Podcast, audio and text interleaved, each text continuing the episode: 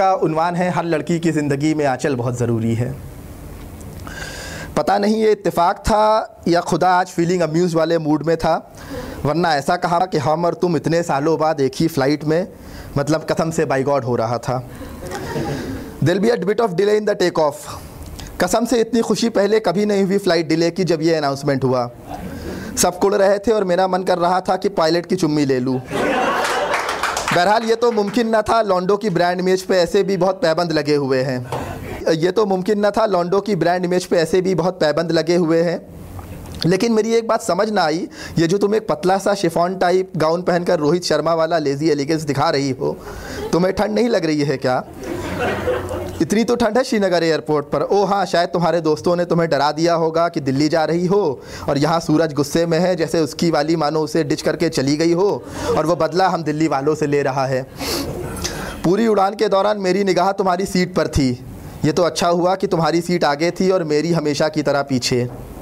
तुम wing seats पर थी। अच्छा है ना, बड़ा शौक था तुम्हें अपने पर लगाने का।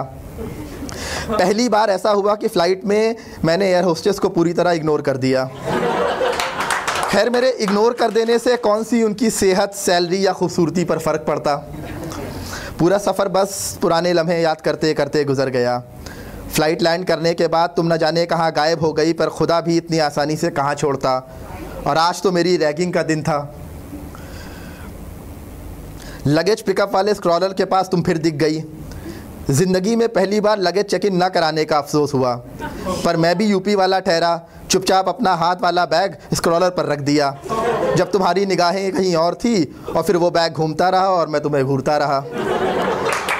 ये प्यार भी ना, ये प्यार भी ना, देखो कभी कभी कितना इंटेलिजेंट बना देता है, पर हाँ सिर्फ़ कभी कभी अपना बैग उठाया तुमने और निकल आई बाहर वो गुक्की, गुच्ची या शायद अरमानी वाला चश्मा जो भी था पहनकर। की फ़र्क पहनता है, गुच्ची हो, गुक्की हो, अरमानी हो, जो भी हो, दिलाया तो सब मैंने ही था। पहली पहली नौकरी की दूसरे और तीसरे महीने की सारी सैलरी तुम पर ही तो खर्च करी थी मैंने। पहली भी तुम्हारे ऊपर ही कुर्बान जाती, पर अम्मी के हाथ में रख कर दुआएँ ले ली थी। अच्छा ही किया था मैंने। मैं भी छुपता छुपाता तुम्हारे आसपास या पीछे ही था।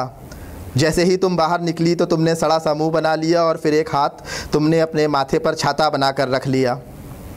गरम लू तुम्हें परेशान कर रही थी शायद। चश्मा तो मैंने ओरिजिनल और ब्रांडेड ही दिलाया था, फिर फिर ये तुम्हारी आँखों को बचा क्यों नहीं पा रहा है? शायद सूरज में सच शायद सूरज सच में नाराज़ था सारी धोखा देने वाली माशुकाओं से। ठीक भी है, मर्द एम्पावर्ड ना सही सूरज तो है। हमेशा की तरह शायद तुम्हारे पास रुमाल नहीं था। कैसे होता?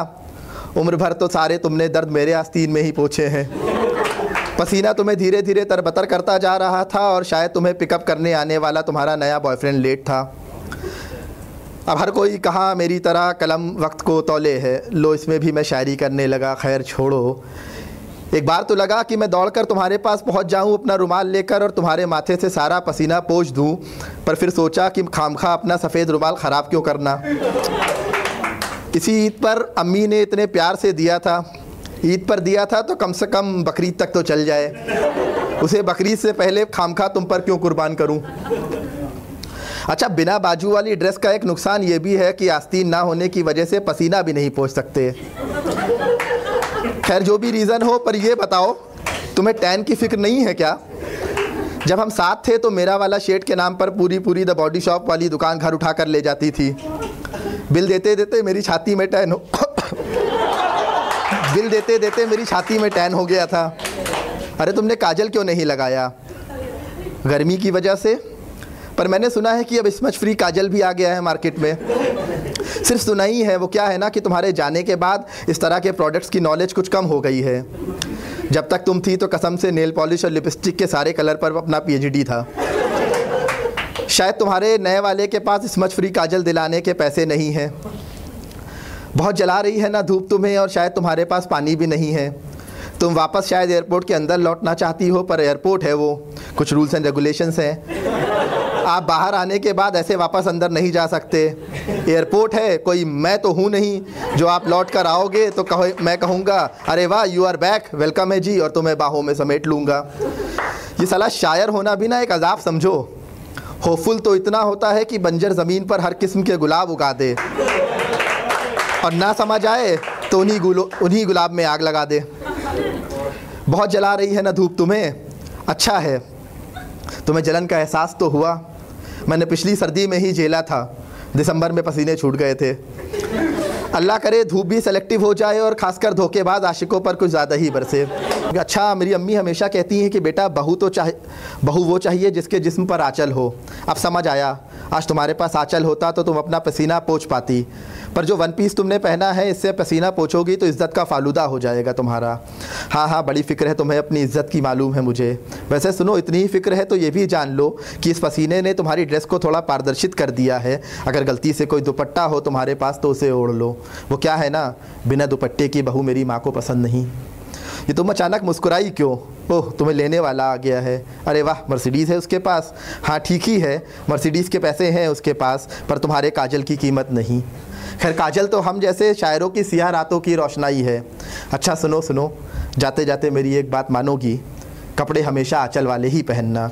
वो क्या है ना, हर लड़की की ज़िंदगी में आँचल बहुत ज़रूरी है।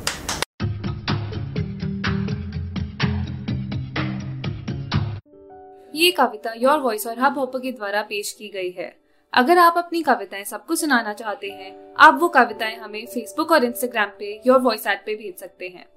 हमें आपकी कविताएँ सुन के बहुत अच्छा लगेगा। हमारे पोइट्री इवेंट्स को देखने के लिए हमारे YouTube channel Your Voice app पर जाएँ।